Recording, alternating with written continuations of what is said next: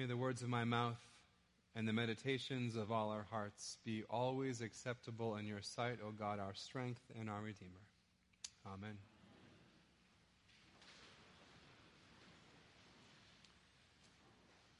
On a first glance, you'd think that Isaiah is out of his mind. The wolf and the lamb shall feed together, the lion shall eat straw like the ox, but the serpent, its food shall be tusked. They shall not hurt or destroy on all my holy mountain. Now, I'm new to the South, but I think this is one of those moments where one might say, Bless his heart. He's a dreaming little idealist, but he means well. Bless Isaiah's heart. Come on, really? Vegetarian wolves, vegan lions, and snake safe zones? Elsewhere, he writes, The cow and the bear shall graze, their young shall lie down together, and the lion shall eat straw like the ox. Grizzlies grazing with the bovines, puppies and cubs in a snuggly heap, lions eating hay. Surely this is but a fantasy. Scholar Stacy Duke puts it this way These pictures strike us because they are so rare. If every lion took care of baby antelopes, it would not be news. Likewise, Isaiah's animal parade seems remarkable because of its absurdity. Wolf with lamb, leopard with kid, calf and lion, cow and bear, and little children playing without fear, even snakes eating dust. Is this a prophecy or a fairy tale? Indeed, Isaiah's declaration stands in direct contrast to the terror and the brutality that pervade our world and inform our lives. So I wonder can we take Isaiah seriously here? Sure, we like the keep the sheep cuddling with lions, fangs and claws and hooves all together. It makes for a great Christmas panorama. Can't you just see the snowflakes fluttering and the twitter of Mega Mall Muzak playing in the background? But what of a complicated world? With unhinged people controlling stupendous weapons, do the fluffy critters hold up to that cold reality? Can we take the promises of God that Isaiah proclaims for us seriously? Friends, Isaiah knew exactly what he was talking about. The book of Isaiah comes from a brutal time in Judah's history. The writers of Isaiah knew exactly how bad the world could be. They advised warrior kings and they watched unspeakable slaughter. Without question, the major historical event that shadows this text and many others in the Old Testament was the Assyrian invasion of the 8th century BC.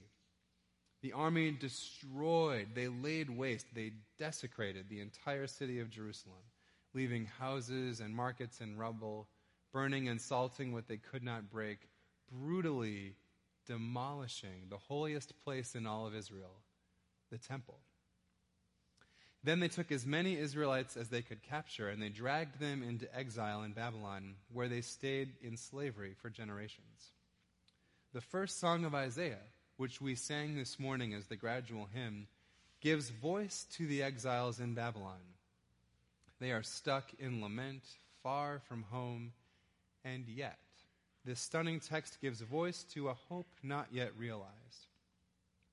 It's similar to the freedom songs and the spirituals that the enslaved people of this country sang. Steal away, steal away, steal away to Jesus. Was a code song to escape slavery. It combined God's promise of freedom with instructions, directions, a map to undermine injustice.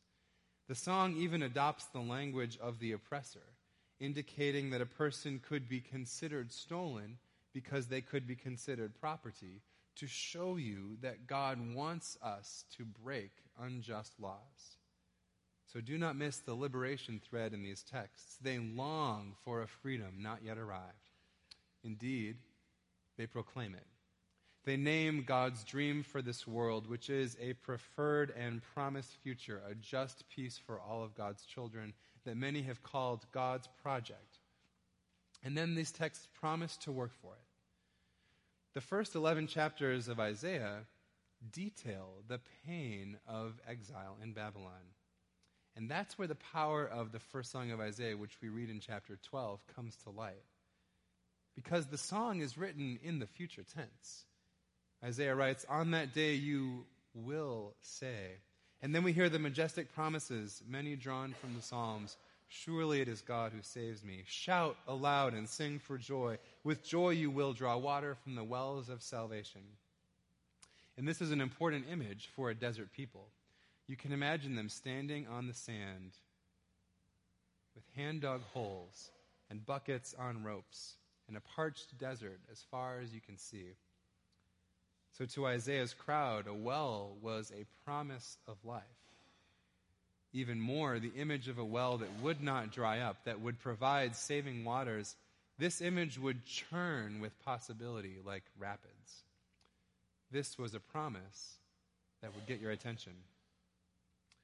Indeed, God will earn our trust, and we will have no need to fear, for on that day we will say, The Lord is my strength and my might. God has become my salvation. I'd like to pause for a moment to return to that opening question. This all sounds really good, right? But can we take Isaiah seriously? Is he offering cheap promises, fairy tales? Or does he offer instead something that we dare trust, read, mark, learn, and inwardly digest, cling to? The first song of Isaiah happens way back in chapter 12, and it longs for a time when exile would end. And by the time we get to Isaiah 65, generations later, the people have returned to Jerusalem. They've been back actually for about two generations, and they have a mess on their hands. The city still lays in ruins. You could walk the streets and see the scars of war Markets still reek. Houses still crumble. Wells still can't be trusted.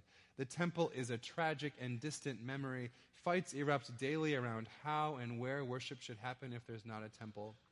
And yet again, Isaiah proclaims God's majestic power in the face of despair. Bless his heart. Who is he? Can we take him seriously? Can we trust these promises? Isaiah, Isaiah gives voice to the promises of God. For I am about to create new heavens and a new earth. The former things shall not be remembered or come to mind, but be glad and rejoice forever in what I am creating, for I am about to create Jerusalem as a joy and its people as a delight. God is not taking us back to the Garden of Eden here. This is no psychedelic trip to a mystery fairyland. God seeks the welfare of the city. This one, in your zip code. Jerusalem, you see, stands in for the welfare of all human communities. And this is where God promises new heavens and a new earth. No more shall there be in it an infant that lives but a few days, or an old person who does not live out a lifetime. They shall build houses and inhabit them. They shall plant vineyards and eat their fruit. For like the days of a tree shall the days of my people be, and my chosen shall long enjoy the work of their hands. As our very own Martha Sterne observes, there is nothing in all of creation, or in anything that we can imagine, that is beyond the capacity of God to change. For people mired in regret or loss or sin, for people ground down by oppression and the pain of living in bondage, what a message. Nothing is final. Everything is up for grabs in the mystery of the creative capacity of God. Isaiah is not talking about good fortune coming to a person here or a family there. Rather, God's joy is in creating the new and beautiful city. And this holy joy will be reflected in the lives of all people. Because, as she says, Jerusalem stands in for the well being of all communities everywhere. And here we must draw a stark contrast between what the Bible actually says and what passes for preaching in some corners. You might have heard of a prosperity gospel claiming that God wants you to be rich. They'll usually say blessed, and then rich, and then give us your money. it's true. You can find it all over the internet right now. That your project is really about you, and you can forget everybody else. But this heresy flies in the face of biblical thought taken as a whole. Isaiah could not be more clear. God's vision for a new heavens and a new earth extends to every last person in the city. So we are called to respond to God's abundance and grace, and then to work with every fiber of our being, guided by the Holy Spirit and with God's help, to build that peaceable kingdom here and now. And whether that happens through threads or covenant community or midtown assistance or from your interactions with the neighbors God will bless you with on your walk this week, we are given a vision, and it is God's. It is a preferred and promised future, the project of God rooted in the unconditional love shown to us in the life and ministry of Jesus of Nazareth. Yet there's a paradox at work in Isaiah's text this morning. We're told to trust in the promises of God, a new heaven and a new earth. Surely it is God who saves me. To hold out hope for the yet unrealized new heavens and new earth. But this hope is not intended for the sofa, or the couch, or the armchair, or even the pew. This hope is a verb with its sleeves rolled up. It is an audacious hope that calls us to work to partner with God for the future God promises and prefers. And on a first glance, you think Isaiah is out of his mind. Bless his heart. But in the final analysis, we dare not believe in anything else. Barbara Kingsolver gets it right. The very least you can do for your life is to figure out what you hope for. And the most you can do is to live inside that hope, not admire it from a distance, but live in it, right under its roof. Amen.